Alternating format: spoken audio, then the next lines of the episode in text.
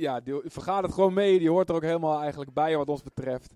Ehm, maar goed, om maar even een paar eh, redenen wil hij even uitstellen. eh, de inzegening, maar dat gaat zeker goed komen. Ehm, dus, eh, maar die hoort er, ja, vergaat het mee en hoort er helemaal bij het team al, merken we al. Elke, elke week komen we bij elkaar en het is echt een super tijd, moet ik zeggen. Ehm, Oké.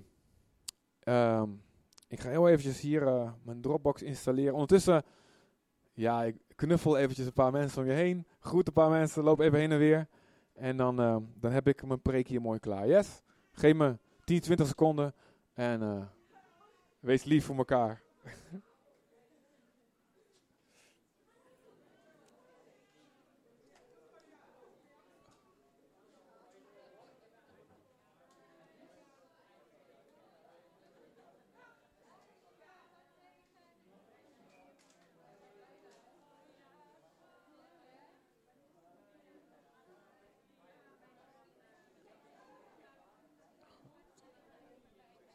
Is Marleen thuis? Gaat het goed met Helene thuis? Ja, en een kleindochter. Oh, daarvoor is het. Ah, bijzonder. Oh, gefeliciteerd. Hoe, nummer hoeveel? Nummer 12. Fantastisch hoor. Lekker joh. Oh, mooi. Dan 12 stammen kun je maken. Kijken, dit. Hup. Alright.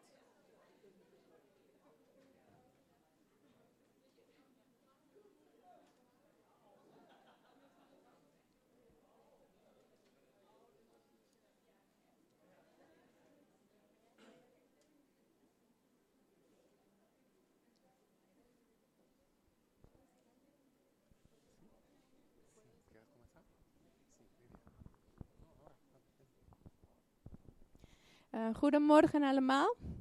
Ehm, weer fijn om hier te zijn. Oh. ja. Ehm, zoals eh, de meesten van ons weten, is Aruba vol met, ehm, met verschillen. Hè? Een hele grote contrasten heb je hier op Aruba. Je hebt eh, de hele rijke mensen, de middenklasse heb je ook, maar je hebt ook hele arme mensen. En eh, die zien we niet zo veel. Of ze vallen misschien niet zo op. Ehm, en ehm, het gaat me naar mijn hart wat, eh, wat de laatste tijd gebeurt. En eh, het gebeurt mij voor mijn gevoel echt veel te veel. Veel te vaak dat jullie hebben ook gehoord, hè, afgelopen week, of, voor, of gisteren of eergisteren, is een hele bekende chefkok ehm, heeft zelfmoord gepleegd. Ik weet zijn naam niet meer, maar hij had allemaal te Anthony Bourdain. een hele bekende chef. Rijk, eh, beroemd. Had hij alles wat hij wilde. Zijn werk was eh, reizen over de wereld en eh, doen wat hij leuk vond om te doen. En toch heeft hij zelfmoord gepleegd.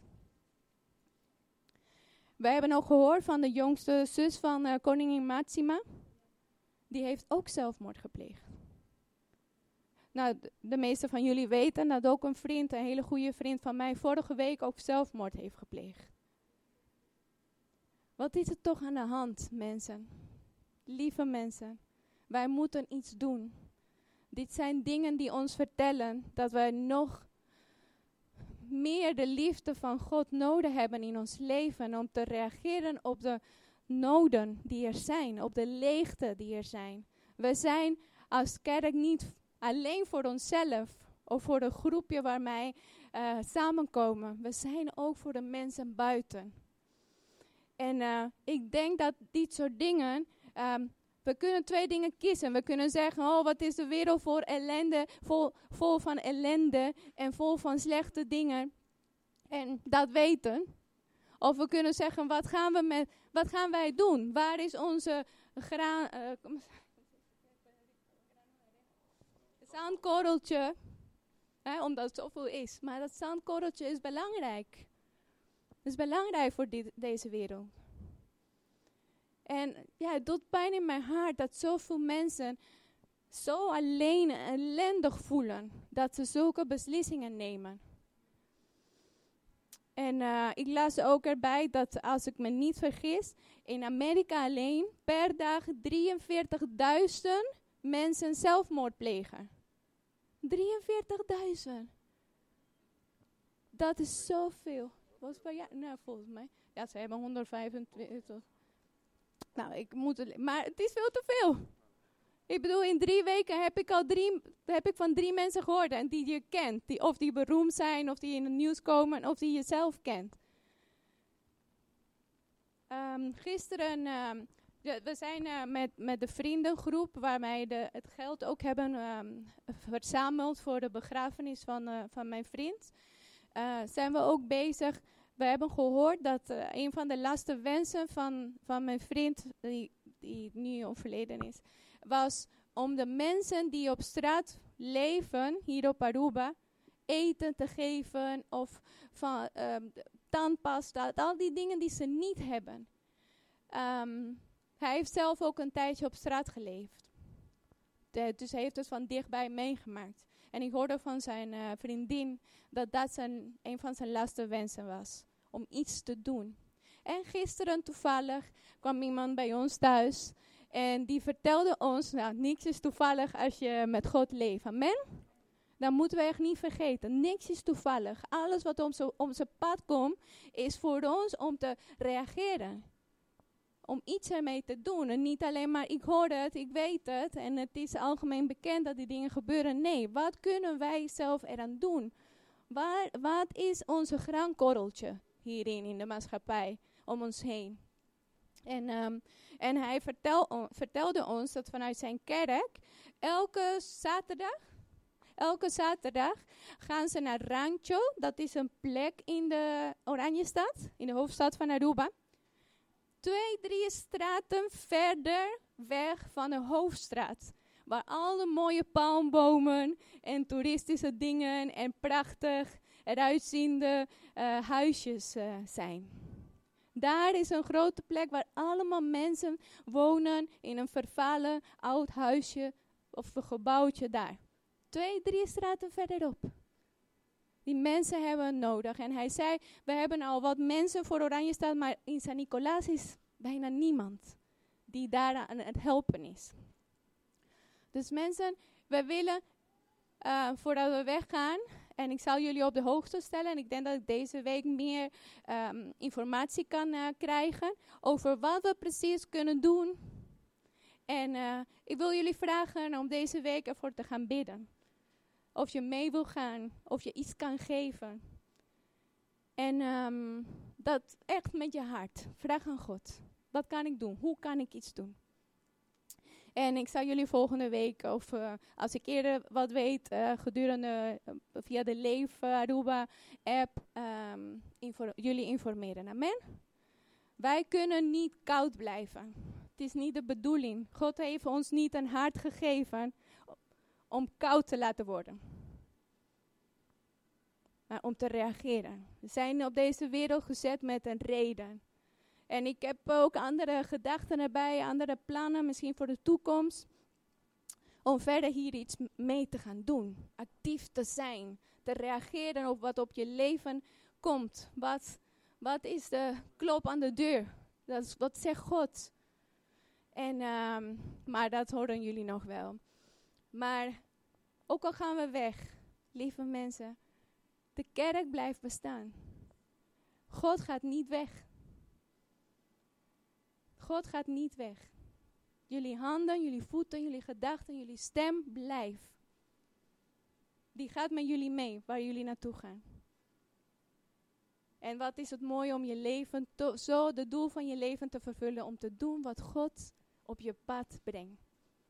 Amen. Dus denk maar daarover na. Laat, laat God tot je spreken.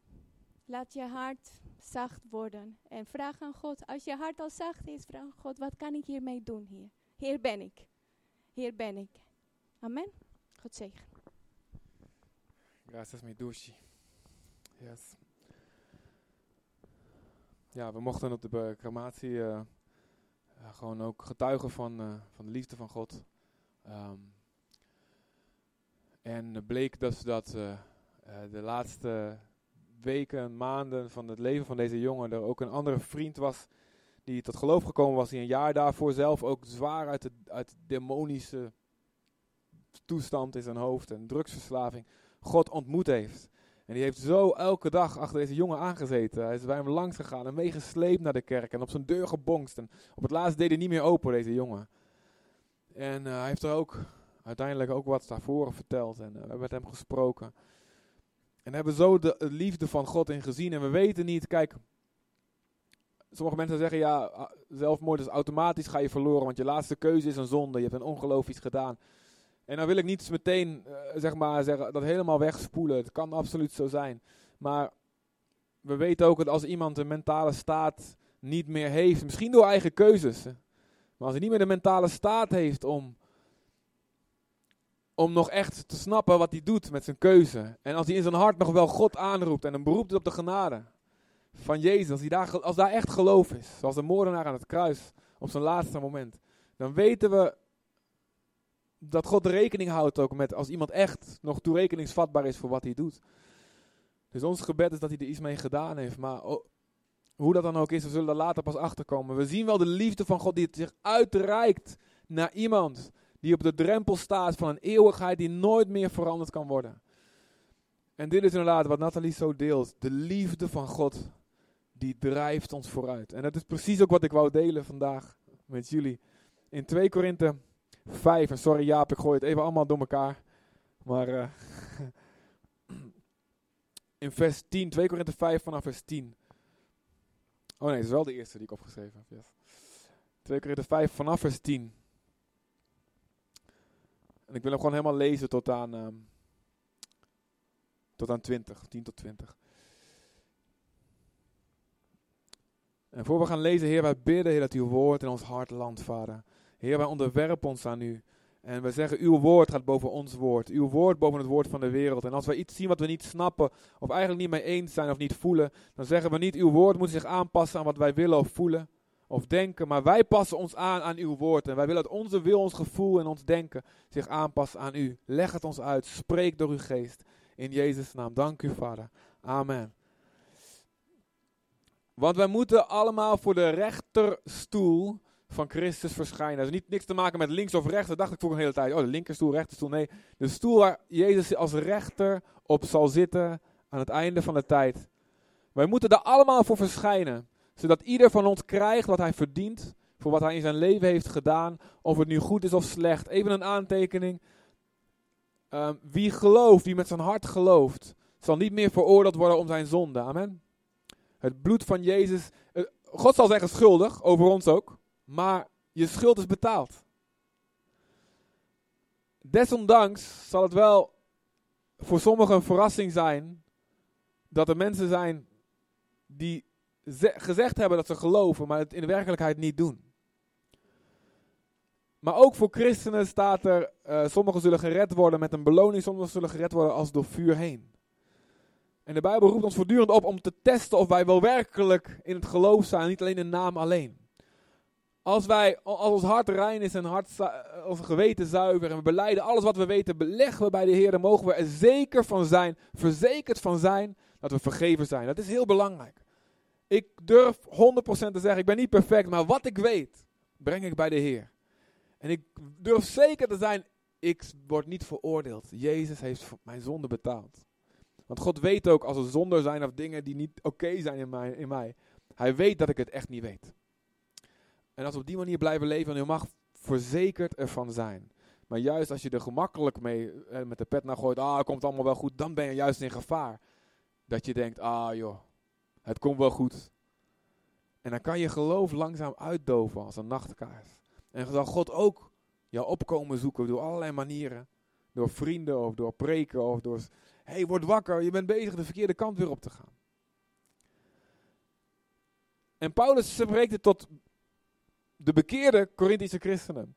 En dan zegt hij dus, omdat wij voor die stoel moeten verschijnen, daarom, daarom zijn wij vervuld van ontzag voor de Heer. En daarom proberen wij iedereen te overtuigen. Want God weet precies wie en wat we zijn. Hopelijk weet u het ook wanneer u te raden gaat bij uw geweten. We bevelen onszelf niet opnieuw aan, dus het is niet zo dat wij nu opscheppen, kijk eens hoe goed ik bezig ben. Maar we geven u de mogelijkheid om trots op ons te zijn, zodat u zich kunt verdedigen tegen wie zich op uiterlijke zaken laat voorstaan in plaats van op innerlijke. Hij spreekt dus over, ja, de Paulus was ook weggegaan, was ook een gemeente gesticht begonnen, een tijdje daar geweest en is weggegaan. En in zijn afwezigheid maakte de duivel gebruik om te proberen de kerk de verkeerde kant op te sturen. En er kwamen valse apostelen, mensen die zeiden: Ik ben ook een apostel. En eh, om erkend te worden als apostel in de kerk van Korinthe, moesten ze natuurlijk Paulus naar beneden praten. Ja, die Paulus, ja, je kunt wel zeggen, die, want die valse apostelen zeiden: Joh, luister naar mij. En ik zeg andere dingen. Maar Paulus die zei: Joh, ze moeten hier blijven. Dit. Nou, die Paulus is raar. Die Paulus is niet goed. Die Paulus die wil geld. Die Paulus, en allemaal beschuldigingen. De hele brief van 2 Korinthe is eigenlijk één verdediging van Paulus. Dat hij uitlegt. Niet om zichzelf, omdat hij voor zijn ego dat allemaal volgers nodig heeft. Maar hij wil dat de kerk op het goede pad blijft. En het hele brief moet je maar met die ogen gaan lezen. Is eigenlijk een verdediging. Joh, pas op dat je niet meegaat met de verkeerde invloed. En hierom moet je naar ons blijven luisteren, zegt hij daar. En dan zegt hij dus, als we in extase zijn, dan is het voor God. Want die valse apostelen zeiden, ja die Paulus die soms helemaal is helemaal in gebed en helemaal met zijn hoofd zweverig bezig. Maar zijn we bij zinnen, dan is het voor u. Het is goed om in extase te zijn als je bij God bent. Het is fantastisch in aanbidding. Maar als je met elkaar elkaar wil opbouwen, dan moet je eventjes van je wolk naar beneden. En met je verstand uitleggen wat er gebeurt.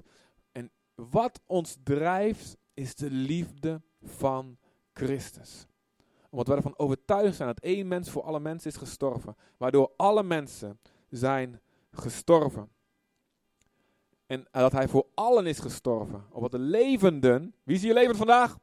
Knijp je buurman. Eventjes, buurvrouw knijp. Zegt hij au, dan leeft hij. Knijpen, hard knijpen. Geen geluid. Oei. Zorgwekkend. De levenden, wat doen de levenden? Opdat zij niet langer voor zichzelf zouden leven. Maar voor hem die voor de levende is gestorven en opgewekt. Als jij nog leeft, als God je na je bekering, na je geloof komen, niet meteen met een bliksem heeft geraakt, dat betekent dat je nog een doel hebt. Dat je nog voor hem moet leven. En daarom beoordelen we vanaf nu niemand meer volgens de maatstaven van deze wereld, naar het vlees. Ook Christus niet, die we vroeger volgens die maatstaven wel beoordeelden. Maar daarom is ook iemand die één met Christus is, een nieuwe schepping. Het oude is voorbij, het nieuwe is gekomen. Dit alles is het werk van God. Hij ons door Christus met zich verzoend en onze verkondiging daarover toevertrouwd. Het is God die door Christus de wereld met zich heeft verzoend. Hij heeft de wereld haar overtredingen, haar zonden niet aangerekend. En hij heeft ons de verkondiging van de verzoening toevertrouwd, de prediking. Wij zijn gezanten van Christus. En God doet door ons zijn oproep. Namens Christus vragen wij, laat u met God verzoenen. Dat staat in het Grieks, in de herziene statenvertaling staat het beter. Er staat oorspronkelijk een veel sterker woord dan alleen vragen. Zou je alsjeblieft met Jezus willen laten verzoenen? Er staat het sterkste woord wat je maar kan verzinnen. En het, het juist vertaald met smeken. Normaal smeek je voor jezelf, ja toch? Als de vijand tegenover je staat. Of als je in een kussengevecht bent en je bent zwaar aan het verliezen. Van je eigen kinderen gebeurt mij nooit.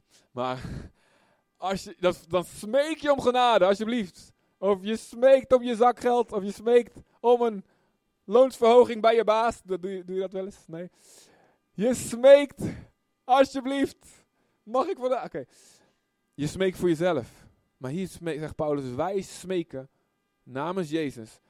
Maar eigenlijk, wij zijn veilig. Het, ik smeek niet voor mezelf, ik smeek voor jou. Want jij beseft niet in welk gevaar je bent. Jij denkt dat alles goed zit. De mensen in de wereld denken dat alles goed zit. Maar jij smeekt eigenlijk voor hun, dat is raar toch? Je smeekt namens iemand anders. Doe je een smeekbede. En je roept ze op. Alsjeblieft, word wakker. Kijk wat er gebeurt. En dat doet Paulus met zowel christenen als niet-christenen. Hij smeekt ze. Hij smeekt de christenen, alsjeblieft, blijf alles doen wat God tegen je zegt. Ga niet denken, het komt allemaal wel goed. En God doet het zijn werk automatisch wel, heeft mijn gehoorzaamheid niet nodig. Ik smeek je alsjeblieft, heb elkaar lief. Strek je uit naar meer van God. Uh, uh, blijf bidden, blijf waakzaam. Blijf heilig leven. Ik smeek je, blijf op het pad van God. Blijf bij wat je geleerd is. Blijf elkaar dienen. Blijf de tweede, derde, vierde mijl gaan met elkaar. Blijf dicht bij Jezus. Ik smeek je. De redding van de wereld hangt er vanaf. En misschien ook wel je eigen ziel, want je weet niet of je volgend jaar er iets op je pad komt waardoor je je geloof van wel gaat zeggen. Ik smeek je christenen blijven. Dat zie je door al die brieven van Paulus heen. Hij smeekt ze alsjeblieft. Doe wat God zegt. En misschien hou jij je geloof wel vast, maar als, jij, als wij met z'n allen alles gaan doen wat daar staat, dan kunnen zoveel meer mensen ook Jezus gaan zien en gered worden. Die het anders niet gaan zien. Ik smeek je. En hij smeekt de ongelovigen, de mensen in de wereld, de mensen die denken, wauw, als er een God is, vindt hij mij wel goed, komt wel goed. Hij smeekt ze, alsjeblieft, open je ogen. Hij smeekt ze, denk niet dat alles wel goed komt. Kijk naar wat God zegt over zonde en hoe heilig God is en hoe erg zonde is. Ik smeek je alsjeblieft. God heeft de hele wereld al verzoend. Die teksten daarvoor lazen we. Hij heeft de hele wereld is al. God, de hele wereld kan vergeven worden. De, alle zonden van de hele wereld zijn al verzoend. Maar hij roept je wel op. Bekeer je. Draai je er vanaf. Van, keer je af van je oude, oude leven. Verander je denken. Erken dat je vergeving nodig hebt. En dan krijg je het. Maar juist dat je niet erkent en trots blijft en denkt, wow, wie ben jij dat je durft te zeggen dat ik slecht ben en kijk eens hoe goed wat ik allemaal doe. Maar erken alsjeblieft, ik smeek het je. En het is de liefde van Christus die ons dringt, zegt Paulus daar. Omdat wij een ontzag, vervuld van ontzag zijn voor de mensen, is dat alles wat, voor, voor, vervuld, vervuld, van ontzag voor God. En voor dat oordeel wat gaat komen. En wat onomkeerbaar is. Dat drijft ons voort. En wij bewegen de mensen alsjeblieft, kom tot geloof. Als mensen mij vragen, maar al mijn vrienden weten het. In het begin zeiden ze, dachten ze dat ze mij konden pakken. ja, je wil zeker mijn zieltje winnen. En dan dachten nou, dan gaat hij zeggen, zich verdedigen. Nee, nee, nee hoor, helemaal niet. Ik zeg gewoon, ja, tuurlijk man. Kom op, wil ik jouw zieltje winnen. Dan ga ik uitleggen wat ik geloof. En het is een wonder, dat zijn de meeste allemaal nog vrienden nog steeds. Sommigen tot geloof gekomen, maar niet veel, maar een paar. En ik zeg, ja man, als jij zou, als, ik leg uit, kijk, ik geloof dit. Als jij zou geloven wat ik geloof, probeer je te verplaatsen in mij. Dan, dan, en je zou mij niks vertellen. als jij zou geloven wat ik geloof, zou je er ook iets van de daken schreeuwen. Kom op, het gevaar komt eraan. En je hoeft nog niet meteen met me eens te zijn, maar je, moet wel snappen, ik wil jouw zieltje winnen. Niet voor mezelf, niet dat ik kan zeggen, kijk, ik heb er één, weet je wel. Ah. Nee man, je bent in gevaar. Ik hou van je. Ik doe alles. Ik riskeer dat je me een klap op mijn kop geeft, dat je boos op me wordt. Dat je me ontvriendt. Door jou dit te vertellen. De liefde van Christus dringt mij. En als er één ding is waarvan ik smeek dat jullie het vasthouden. Als we weggaan en als sommigen van ons teruggaan naar Nederland. Of waar je ook naartoe gaat smeek ik je. Laat de liefde van Christus je blijven voortbewegen. Je blijven bewegen. Laat het nooit verdwijnen. Maak het nooit een leuk gezellig kerkje voor onszelf. Wat Nathalie net ook zei. Het is nooit bedoeld voor onszelf. Organiseer de dingen nooit. Plan de dingen nooit zo dat het leuk is voor ons. Maar dat er niemand van buiten het kan snappen wat er gebeurt. Of dan, hou het nooit zo gezellig bij de koffie of bij activiteiten die je doet, dat wij het gezellig hebben, maar iemand die Jezus nodig heeft. Of meer van Jezus nodig heeft, er niet bij kan horen. Wees inclusief. Laat de liefde van Christus je hart open houden. Alsjeblieft.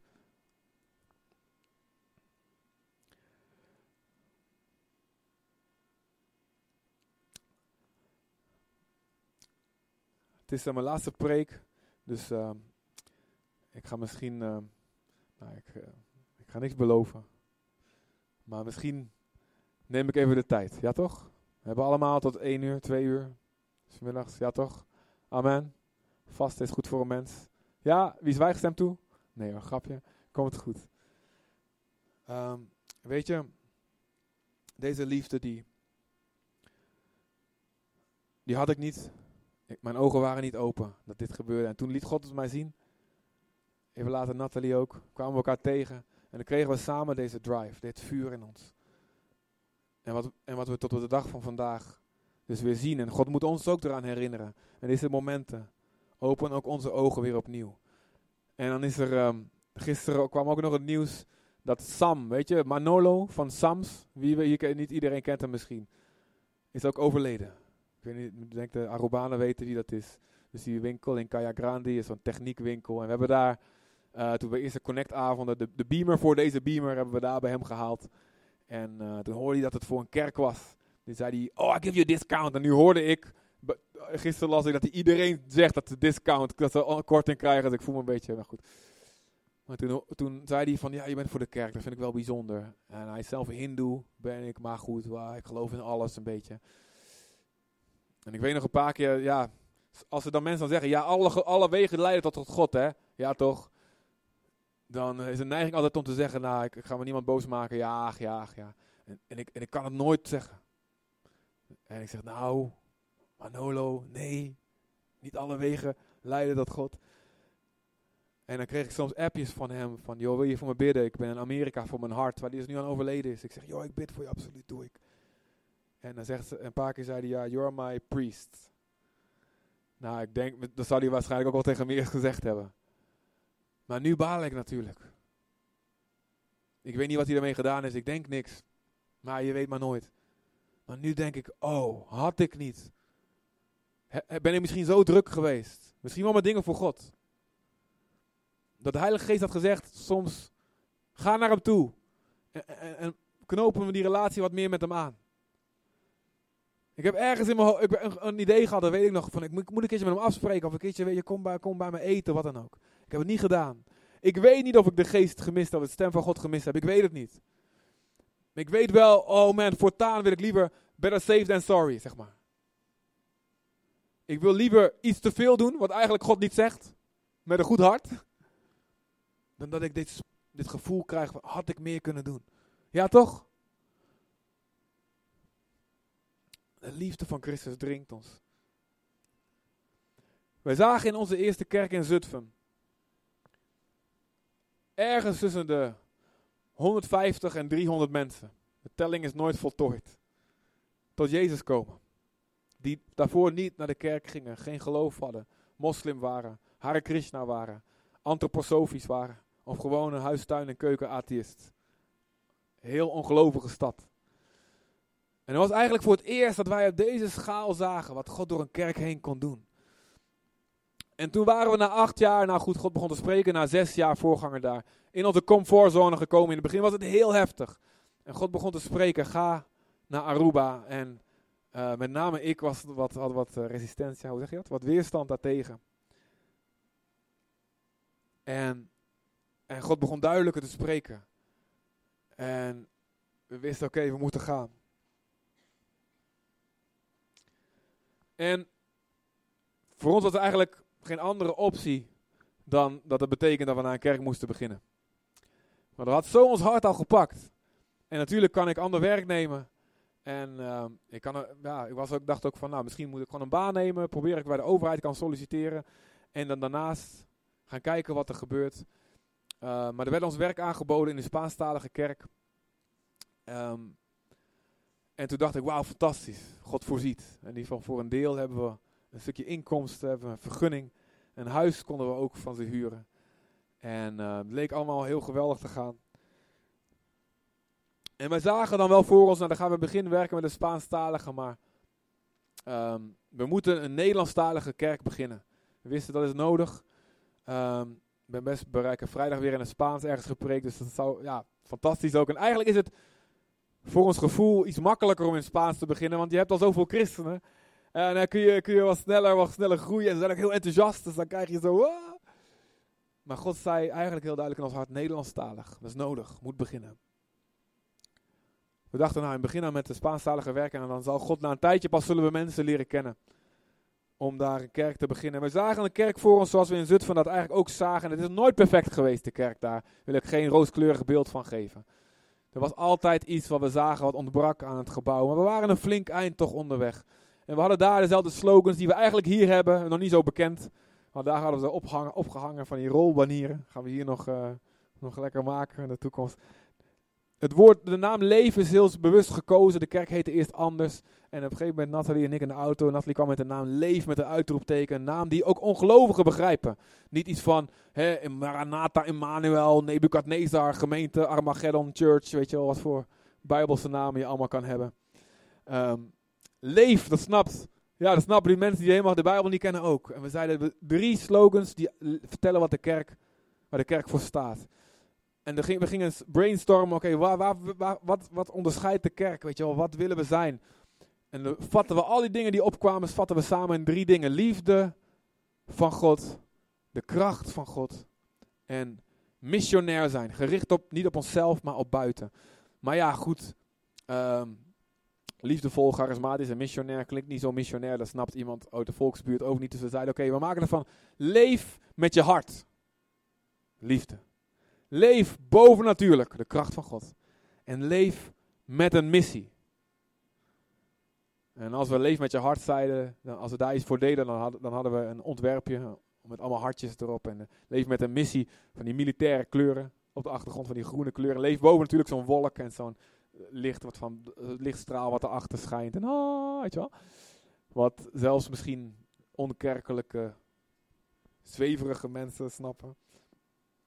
Want we geloven, de kerk is in de Bijbel bedoeld om liefdevol te zijn, genadig te zijn, dienstbaar te zijn, zichzelf op te offeren, een eenheid te leven, dat er geen conflicten zijn, dat er warmte is. Dat ze door de liefde heilig leven, radicaal God lief hebben. Alles doen met, met gana's, met zin, wat God vraagt. Leef boven natuurlijk om te geloven dat in de Bijbel staat en die opdracht is nooit ingetrokken toen de Bijbel af is om de kracht van God mee te maken. Om de gaven van de geest te zien functioneren, om profetisch te zijn, om genezing te zien, wonderen te zien. Om de leiding van de geest te hebben, om de zalving van de geest te voelen, om de, het vuur van de geest te voelen branden in ons midden. Leef boven natuurlijk. En ten derde dus leef met een missie. Om te evangeliseren, om goede werken te doen, om mensen zoals die chollers en de zwervers op te zoeken en de verslaafden. Maar ook de rijken en de hippies en de young professionals.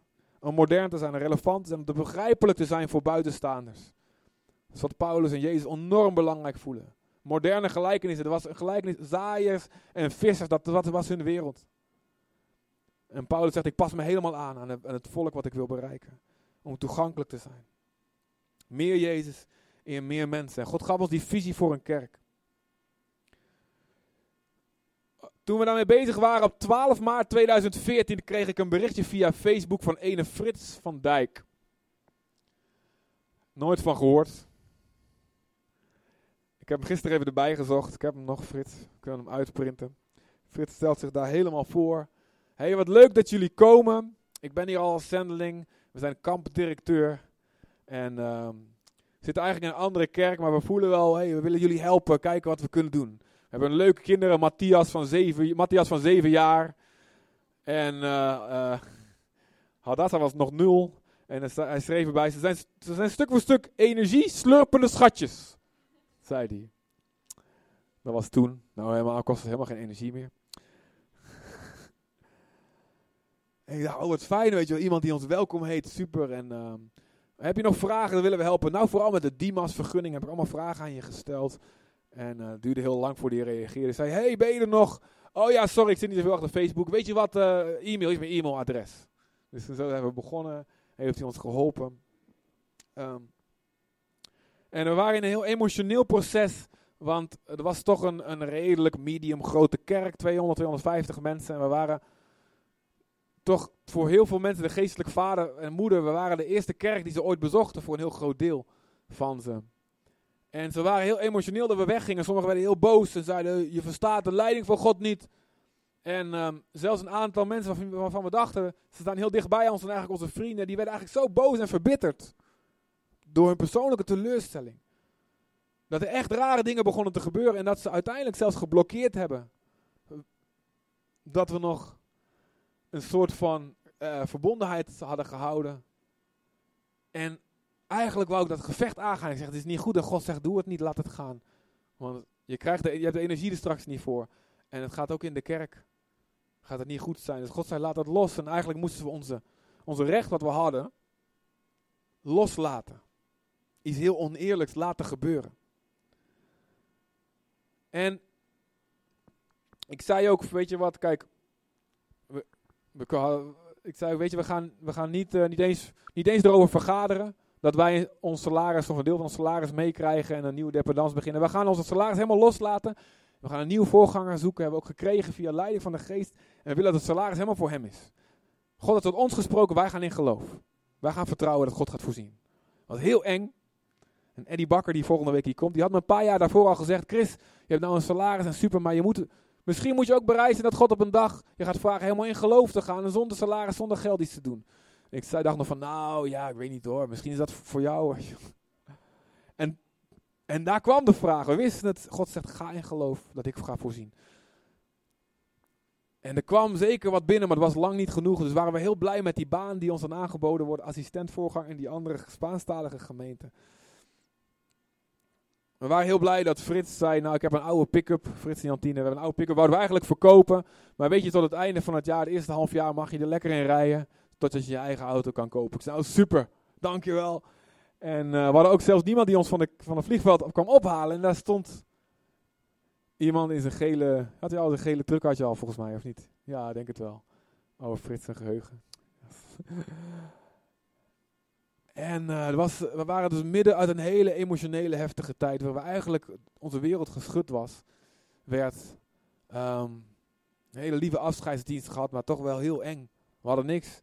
Want wat er gebeurde vlak voor we gingen is ons huurhuis wat ons toegezegd was. We dachten hebben we geregeld.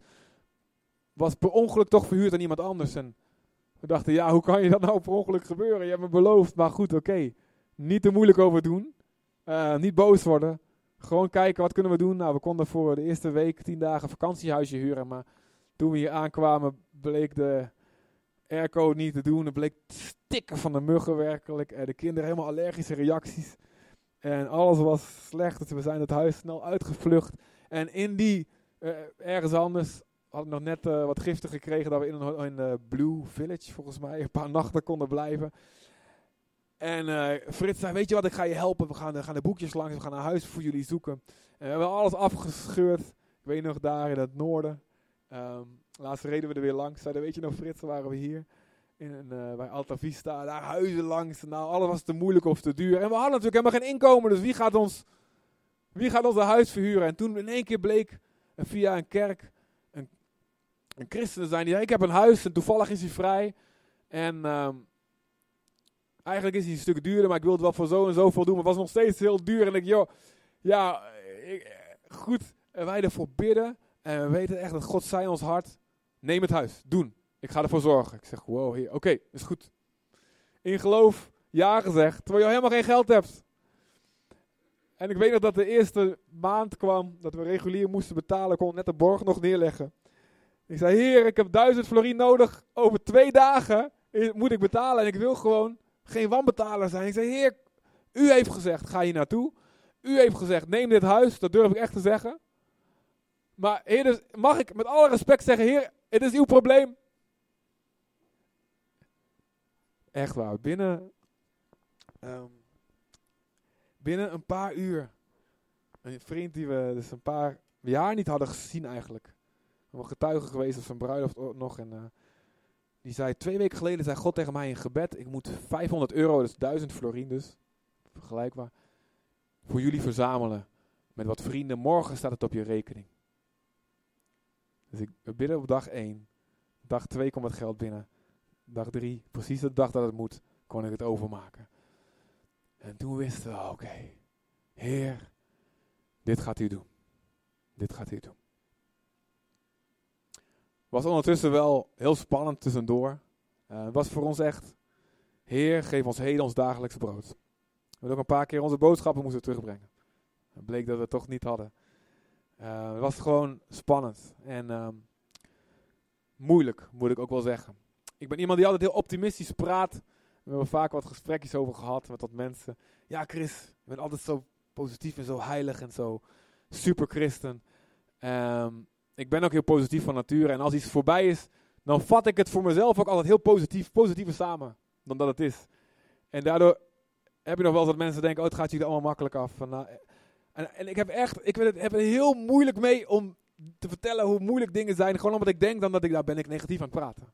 Maar ik durf wel te zeggen dat God ons helemaal heeft plat gestampt.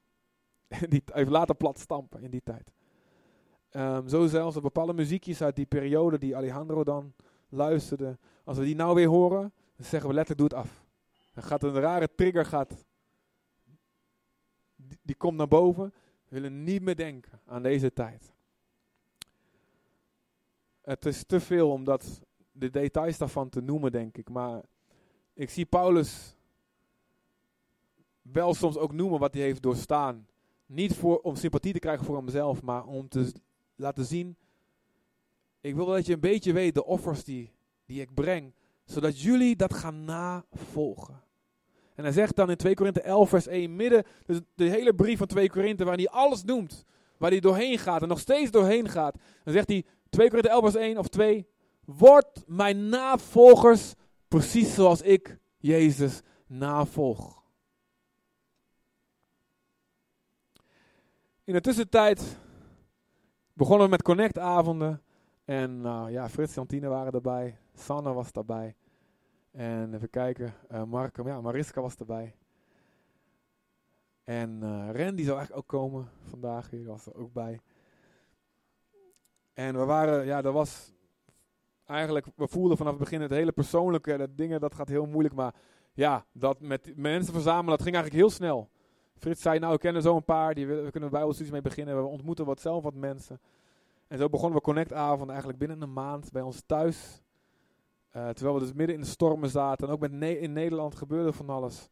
Um, we werden echt uh, in onze rug gestoken door ook een aantal goede vrienden. Waarvan we dachten dat ze het waren. Gelukkig zijn dingen een beetje hersteld nu met ze. En um, de baan die me toegezegd werd, die ging niet door. Daar kwam ik na een paar maanden eigenlijk acht, langzaam maar zeker achter. Wat er te snel iets beloofd. Achterloos werd er iets beloofd en ook weer ingetrokken. Niet beseffend hoe afhankelijk wij ervan zijn. En um, in de tussentijd begonnen we met onze connectavonden. En um, ik weet nog de allereerste keer dat ik uh, zo'n marinier, hij is alweer terug in Nederland, tot Jezus mocht leiden. Met hem gebeden, vergeving van zonde. In de Burger King in San Nicolas. Hij zat echt zijn geweten, was helemaal in de problemen, feest bezig geweest, rare dingen gedaan. En uh, toen begon hij eigenlijk op een douche, op een zondagochtend onder de douche. Want hij weer helemaal brak was doorgegaan en met allemaal vrouwen dingen, je weet wel. Dat hij uh, onder de douche stond en dat hij zich zo slecht begon te voelen. Dat hij een, een, een verlangen begon te voelen, ik moet terug, ik moet naar God. Hij was ergens met geloof opgegroeid vroeger. En hij begon eruit te schreeuwen en te roepen. En zijn ouders in Nederland schreef hij, alsjeblieft. Uh, weet je wel, ik moet naar God terug, ik weet niet wat ik kan doen. En die begonnen te googlen, die vonden uh, ons blog. En die hebben me in contact gebracht. En tot Jezus mogen leiden. Dus eigenlijk wat die oogst, die was al klaar, weet je wel, niet veel voor gedaan. Gewoon hem verteld over de vergeving, over genade, over bekering. Hij en zijn vriendin uiteindelijk, zijn Colombiaanse vriendin, naar Nederland verhuisd. Dat tijdje de Connect-avonden geweest. Sommigen van jullie weten al wie ze zijn, denk ik. En laatste nieuws, een half jaar geleden nog contact met ze gehad. Ze gaan actief naar een gemeente, ze dienen mee. Fantastisch gaat het met ze. En dan denk je, ja weet je, al die ellende die zo diep voor ons voelde, weet je, voor één persoon is het al geslaagd. Dat zeggen we toch, Jezus was gestorven, al was jij het alleen. Zo kostbaar ben je. Nou, wij zijn niet eens letterlijk gekruisigd, niet eens gestenigd. Niet eens kiezelsteentjes tegen me aangehad. Maar voor die één persoon is het al genoeg. Is het al voldoende. Als één persoon zich bekeert. En er kwam een Javaans kokkinnetje. Sommigen van jullie kennen de verhalen al. Nou, laat maar gewoon, laat maar over je heen gooien, komen. Een Javaans kokkinnetje uit het Indonesisch restaurant wat al gesloten is hier. En um, ze was moslim, maar ze bleek, begonnen te praten met haar. En um, ze bleek stiekem al de Bijbel te hebben gedownload op, de, op, op haar telefoon. En ze keek stiekem al wat op TBN, nou goed, medium stiekem. Op TBN van die Amerikaanse predikers. En ze was helemaal klaar ervoor. Om eigenlijk meer over Jezus te horen. Ze zeiden, nou weet je, we hebben met haar gepraat en gebeden. Ze kom uit de Connect-avond, gekomen een paar keer. En uh, nog steeds moslim, maar ze vond alles fantastisch. En aan het einde, Nathalie en Jantine, nog een paar gingen voor haar bidden. Want ze kon zo moeilijk slapen.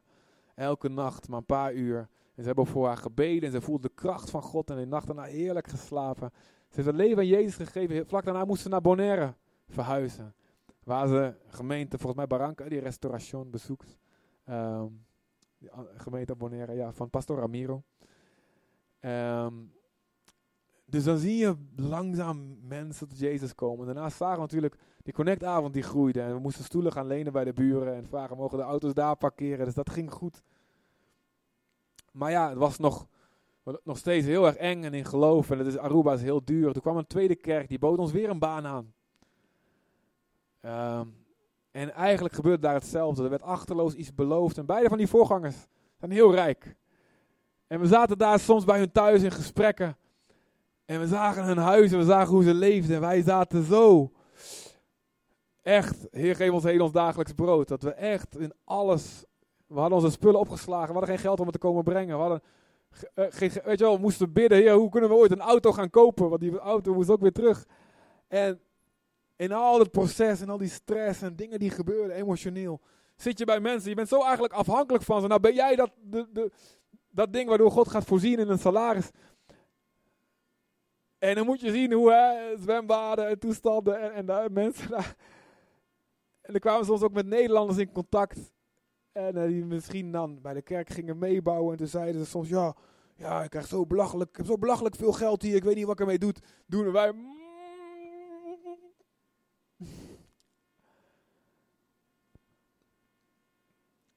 En um, we zijn heel dankbaar dat op een gegeven moment Nathalie werk kreeg. En um, ja, daar wil ik sowieso in het hele afscheidsproces heel veel, ja, gewoon heel veel respect aangeven. Um, wat zij gedaan heeft, werken was enorm moeilijk hier. Dat uh, heeft ook lichamelijk nog steeds heel veel gekost. En emotioneel.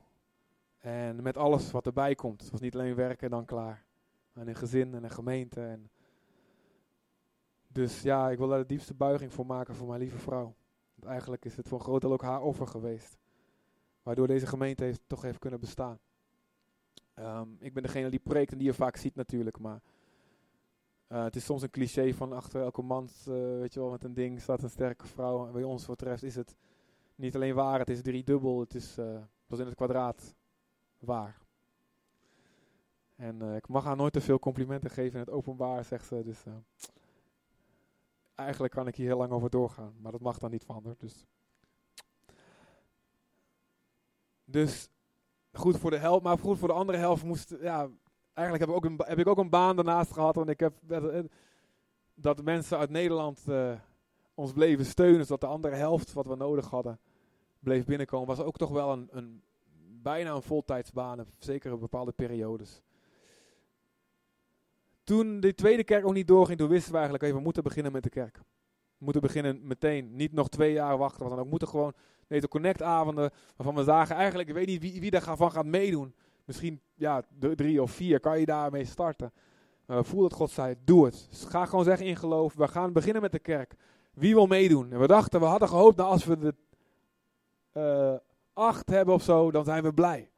En tot onze verbazing wel, ik denk dat de eerste avond daar in, in, wat was het, in wat, ja, gewoon ballet, maar daarvoor was het in, uh, hier bij Pavia Country Club. Daar waar we in een huisje zaten, achter, uh, achter in de tuin. Daar, uh, dat het, ik denk dat er twintig waren, de eerste avond. En we dachten, wauw, holo, dit gaat gebeuren. Dit, dit, is groter dan verwacht. En ehm,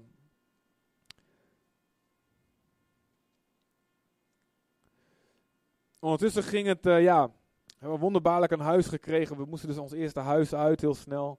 Dat van de wonderbaarlijke huur. Een ander huis, ja, daar zouden we inkomen.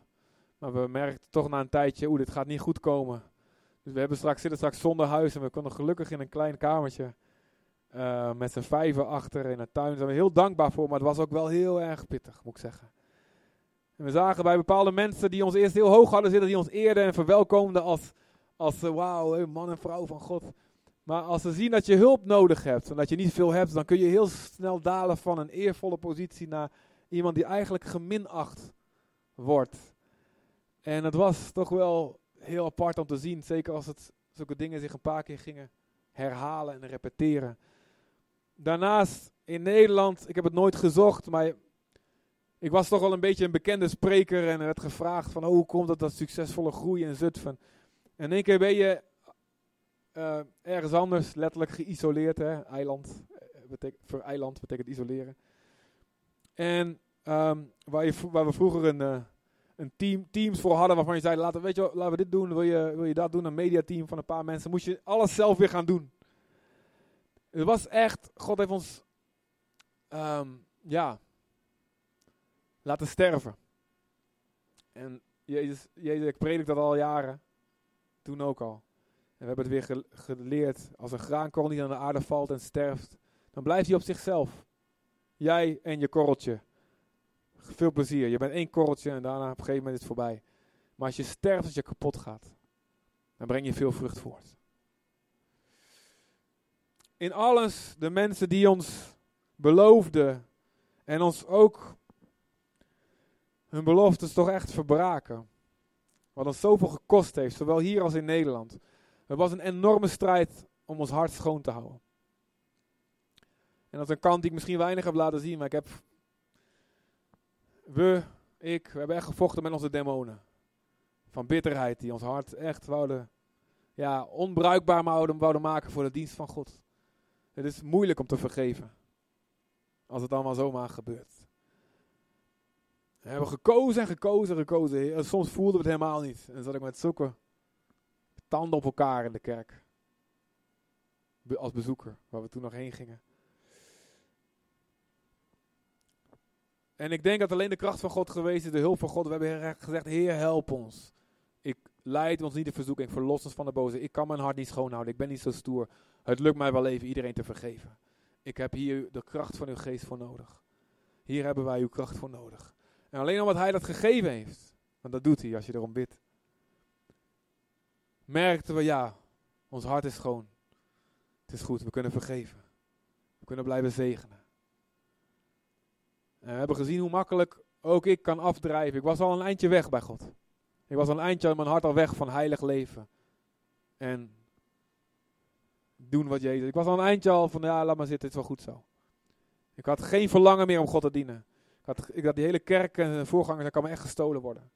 Geef me gewoon stabiliteit, geef me geld, geef me gewoon dat ik weet waar ik aan toe ben. En God heeft ons echt, ons hart, nou ja, stap voor stap weer opgebouwd. Ook dankzij jullie, veel van jullie. Dat jullie er waren, met ons meededen. En de mensen die al weg zijn. Heeft jullie voor gebruikt. Sommigen van jullie ook gebruikt om ons hart weer verder te testen. Maar goed, eh, grapje, jullie zijn heel lief. Medium grapje.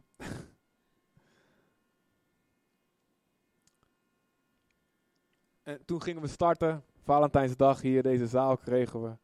Ook heel bijzonder. En het was ook wel een uitdaging voor ons om te werken met een interkerkelijke kerk eigenlijk. In Zutphen dus veel nieuwe bekeerlingen. En die geloven meteen alles wat je zegt. Heel fijn. Als je goede dingen zegt, dat heel fijn. Maar als je mensen krijgt uit allerlei andere kerken en je zegt, weet je, we geloven in wonderen. En mensen kijken je aan van, ja, we weten niet of dat geloven. Dan is dat soms wel, oei. En nu? maar ja, dit is wat hij ons geeft, heer. Dit is goed. Dit, dit was voor ons wel best wel nieuw. We zijn zo dankbaar. En dan zien we ook, ehm, als Paulus zegt, het werk van een apostel, dat gaat gepaard met tekenen en wonderen. Nou, dat is niet iets wat wekelijks gebeurde.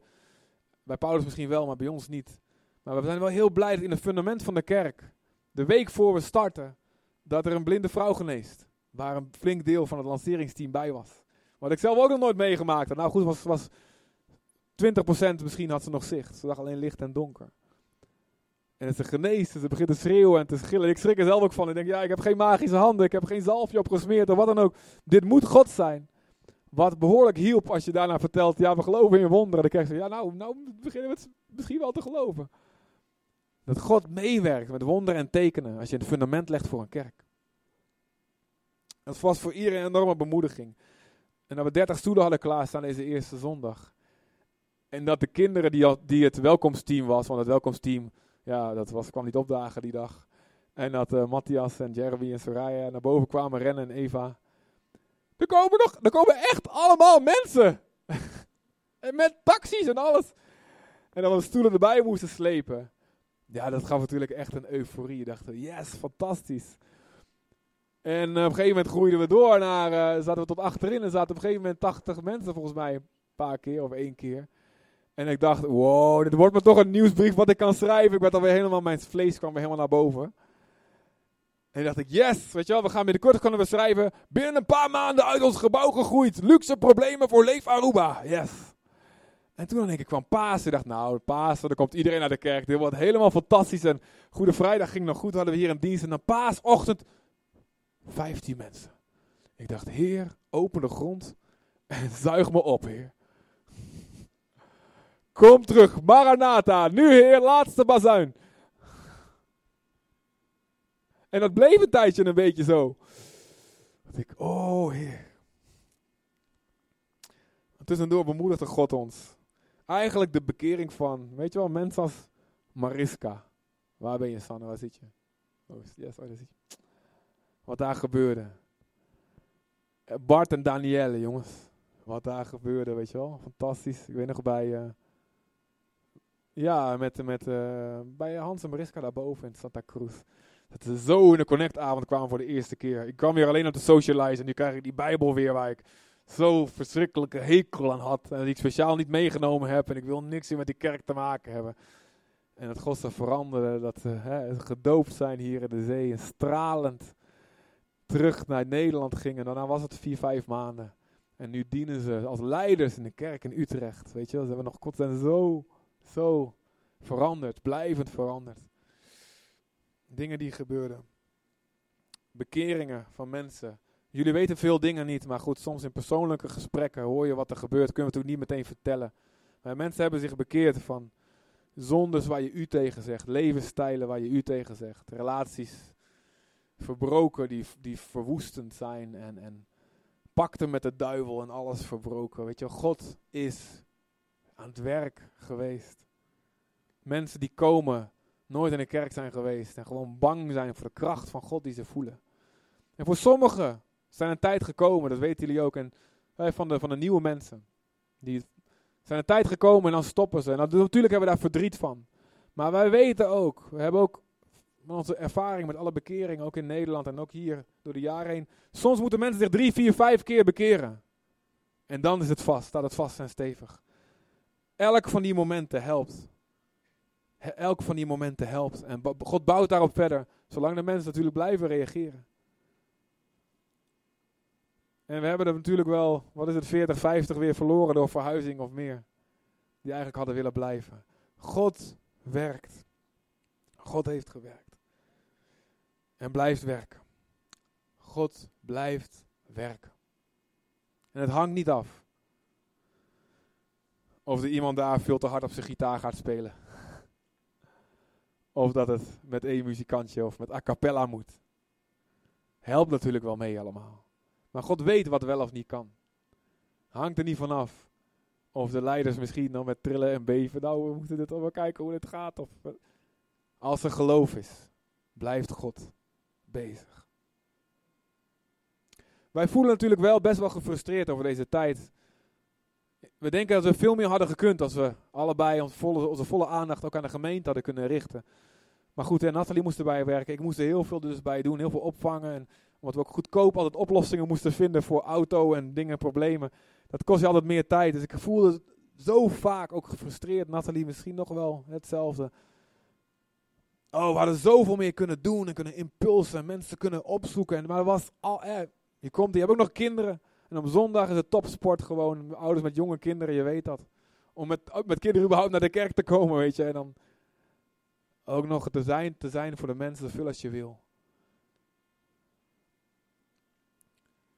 Dus we wisten, ja, dit is wat God ons geeft. Dit is de tijd die, en de energie die God ons geeft. Dus hier moet het dan maar mee gebeuren, Heer.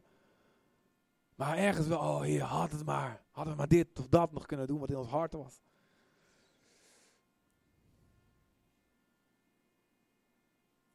En het was ook best moeilijk om te zien, weet je wel, als, zo je mensen moet dienen en helpen en geloof opbouwen, die het eigenlijk voor wie het eigenlijk veel makkelijker de dingen gingen. Jij bent zelf aan het vechten en het dingen om te overleven om hier überhaupt te kunnen zijn. En je moet blijven geven en, en, en verdragen en dienen. Um, ja, dat is moeilijk. Dat is moeilijk. Dat is moeilijk. En er zijn er heel veel meer dingen die moeilijk waren. Um, maar door alles heen heeft God iets gebouwd. En dan kun je zeggen, ja, maar het is nog klein. Nee, in Gods ogen is dit groot. In Gods ogen is dit het begin van het verdere verhaal. Ik, als je leest in, uh, als je de kerkgeschiedenis een beetje leest in de Nieuw Testamentie. Kijk, in Efeze, de kerk die Paulus gesticht heeft, die was groot. Die was waarschijnlijk 10 of 20.000 mensen van een stad van 50.000. Enorm. Daar is die Paulus, is, Paulus heeft daar met volle aandacht, hij hoeft daar niet te werken. Maar er werd voorzien in zijn dingen. En hij bleef daar twee, drie jaar. En de Paulus was natuurlijk ook geen gezin. En hij kon helemaal, hij ging dag en nacht ging hij door. En vanuit die kerk ontstonden heel veel kerken. De hele provincie daar hoorde het woord van God. Maar in andere kerken ging het minder snel. De kerk in Filippi, de Filippenzen, was waarschijnlijk tussen de 75 en 100 mensen. Waar toen Paulus die brief eraan schreef. De kerk in Korinthe, sommigen zeggen 40, sommigen zeggen 150 mensen. Is de inschatting in de tijd dat Paulus die brieven schreef. De regio's daar zijn totaal bereikt en geëvangeliseerd door die startgroep. Denk eraan, 12 discipelen of 120 bij Pinksteren. Werd een hele regio, de hele wereld bereikt. Wij vandaag zijn er door die startgroep die zich toewijdt aan Jezus. De die kerken van 75 en 40 of 150 mensen hebben de hele regio's toen ook bereikt. Waarom? De kwaliteit van hun discipelschap was hoog. De kwaliteit van hun offers was hoog. Ze kwamen zo dichtbij, het voorbeeld van Paulus. Ze kwam, en Paulus kwam zo dichtbij, het voorbeeld van Jezus. De liefde van Christus dringt ons. We zijn dankbaar dat we een leidersteam kunnen achterlaten. En waar wij alle, alle vertrouwen in hebben. We zijn dankbaar. En geloven dat jullie daar ook met heel je hart vertrouwen in kunnen hebben. Wij blijven op een of andere manier apostolisch verbonden. Um, zoals we kijken naar het voorbeeld van Paulus. Dus we zullen zeker, uh, ja, we proberen goed contact te houden. We zullen sommige dingen mee blijven beslissen. En na een tijdje is niet een doel op zich om dat zo te houden, helemaal niet. We gaan gewoon kijken naar de gelang, volwassenheid, de groei van de gemeente. Uh, hoe, dat we het verder waarschijnlijk lekker meer los kunnen laten. En gewoon in hart verbonden kunnen blijven. We kijken hoe dat groeit. We zullen terugkomen zoals God dat leidt. Beetje zoals Paulus, die belooft dat soms ook kon hij het niet waarmaken. Maar goed, we willen dat echt um, regelmatig bezoeken, contacten. En internet is natuurlijk iets wat Paulus niet had, hè, mensen. En met het doel eigenlijk, weet je, Paulus zegt tegen de, kerk in Korinthe, waar hij dus niet meer was, hij zegt, joh, er gaat nou iets fout en dit en dat, de duivel die probeert dit en, doen, dit, dit en dat te doen nou in de kerk. Met een ijver van God, 2 Korinthe 11 vers 2, met een ijver van God waak ik over jullie, dat de duivel jullie niet infiltreert of afleidt van de pure toewijding aan Jezus. En dat zullen we blijven doen. En we hopen dat alles goed gaat, dat het weinig nodig is. Maar als het gebeurt, dan zullen we dat doen. En waken over wat God hier gebouwd heeft. En we geloven dat na misschien een periode van stabilisatie bidden we gewoon voor groei. Dat, dat er gebeurt wat er gebeurde met de kerk in Korinthe en Filippi. En dat de uitbreiding verder gaat. Misschien diensten komen in andere talen. Dat de, misschien de zaal wel echt te klein gaat worden. En we zien, we zijn net weer op Curaçao geweest en we proberen de leiders ook lekker in contact te brengen met die kerk daar. En we zien daar, er is gewoon potentieel voor een Nederlandstalige gemeente die groot groeit, dat is er. Op Curaçao is niet gek veel groter qua in aantal mensen dan hier. En wie weet hoe God dat verder gaat leiden. Dat zullen we zien, dat is een avontuur. Maar de kwaliteit van onze discipelschap, de kwaliteit van jullie en onze offers, laat die hoog blijven. Ben je bereid te leven en te sterven voor de redding van mensen? Mag het jou iets kosten? God gaat jou niet meteen vragen ook je salaris op te geven, naar een ander land te gaan, al die gekke dingen te doen. Hij groeit er echt wel in stap. Hij groeit er in stapjes naartoe voor sommigen. En sommigen zal het nooit gebeuren, maar weer op een andere manier. Zul je offers moeten brengen gewoon met een baan of met een, een hele stabiele situatie. Maar iedereen is geroepen zijn leven neer te leggen voor het evangelie. Zijn we bereid te luisteren naar de stem van de geest? Als hij zegt, nu wil ik dat je deze gewoonte verandert. Nu wil ik dat je dit wat je gepland had helemaal omgooit. En het offert. Een vakantie. Je spaargeld. Een, een bepaalde manier van hoe je bent. Het zal niet voor iedereen hetzelfde zijn, maar God spreekt als we onze oren open hebben. En dan komt het aan op jouw keuze: ben ik bereid te sterven? Ben ik bereid? Ook een offer te leggen, want met offers leg je een fundament. Voor God om te werken.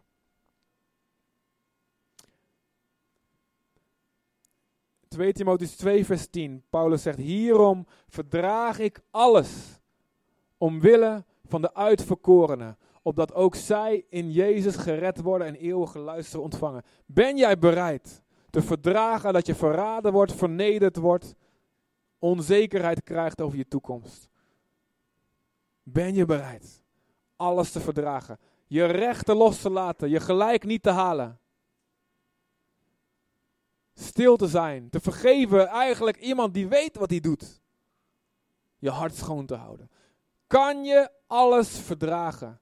Je kan het niet, maar wil je het? En dan roep je God aan, dan gaat Hij het laten kunnen.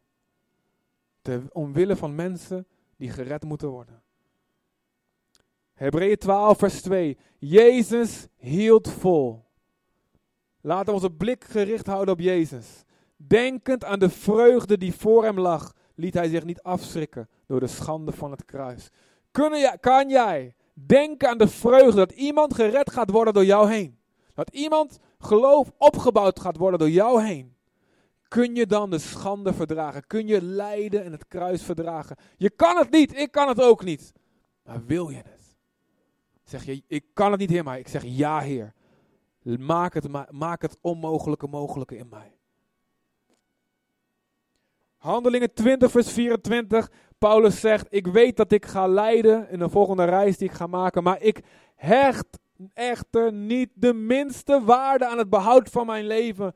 Als ik mijn levenstaak maar kan voltooien en de opdracht kan uitvoeren die ik van Jezus ontvangen heb. Wow! Het maakt me niet uit. Als ik maar de opdracht kan doen die God voor me vraagt. Als ik maar kan gaan naar die man in die winkel waarvan ik niet weet dat hij over een paar jaar of een paar maanden sterft aan een hartaanval. Als ik maar die opdracht van de geest hoor, die zegt ga naar die mensen, die als jij niks doet, over een paar maanden zelfmoord gaan plegen. Of er niet meer zijn door een overdosis.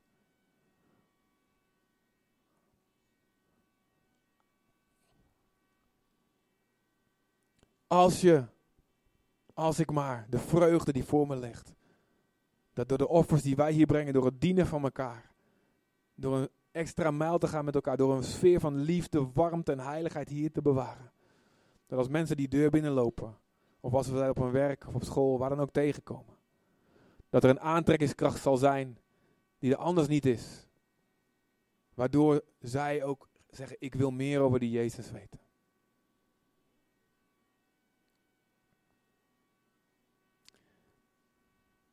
En Paulus zegt tegen Timotheus, en dit is echt mijn laatste tekst mensen. Ik zie jullie al gapen, ik hoor magen knorren.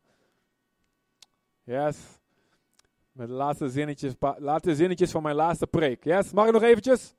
Ja, half uurtje. Kijk wat hier. Ik hou van jullie jongens, komt allemaal goed. Jullie gaan mijn grapjes missen hè? Ja, mijn grapjes waar jullie helemaal veel te weinig om hebben gelachen. Ik zie jullie wel allemaal glimlachen, maar je moet hardop lachen. Anders hoort de rest niet dat je lacht. Ja? Alright. Laatste zinnetjes. 1 Timotheus 6, vers 13 en 14. En waar het mij om gaat is de intensiteit in deze teksten. De intensiteit van de oproep. En ik wil met dezelfde intensiteit dat aan jullie geven. En hier spreekt hij tegen de leiders. Dus daar geldt het met name voor. Sander, Moenies, Frits, jullie vrouwen, teamleiders, iedereen. Ten overstaan van God, die alles in leven houdt. En ten overstaan van Christus Jezus. Oftewel in de aanwezigheid van de heilige God. Draag ik jou op. Maar dit is veel te zwak vertaald. Hier staat, ik bezweer je. Ik bezweer je. Timotheus, hey, dit is een jongen die is een zoon voor Paulus. Ze waren buddies. Dit was, ze huilden in elkaars armen.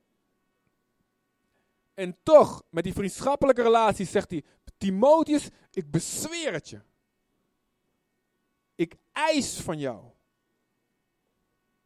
Ik, je, dat jij je taak vlekkeloos en onberispelijk zal uitvoeren totdat onze Heer Jezus Christus verschijnt. En ergens anders, hij zegt dit vaker in, in de brief van Timotheus, ik bezweer je, doe wat ik zeg. Ik bezweer je. Blijf preken, hou vol, geef niet op, ga door. Blijf mensen corrigeren, blijf mensen opbouwen, blijf geloven. Waak over jezelf, waak over je hart, hou je hart schoon, hou het vuur hoog. Omdat leven voor eeuwig of dood voor eeuwig ervan afhangt. Het DNA, de kwaliteit van het DNA moet hoog zijn voor reproductie. Laat de kwaliteit van onze discipelschap hoog zijn. Mag ik jullie vragen dit te beloven met een krachtig, hardgrondig amen? Yes, we onze ogen sluiten. Vader, dank u, Heer.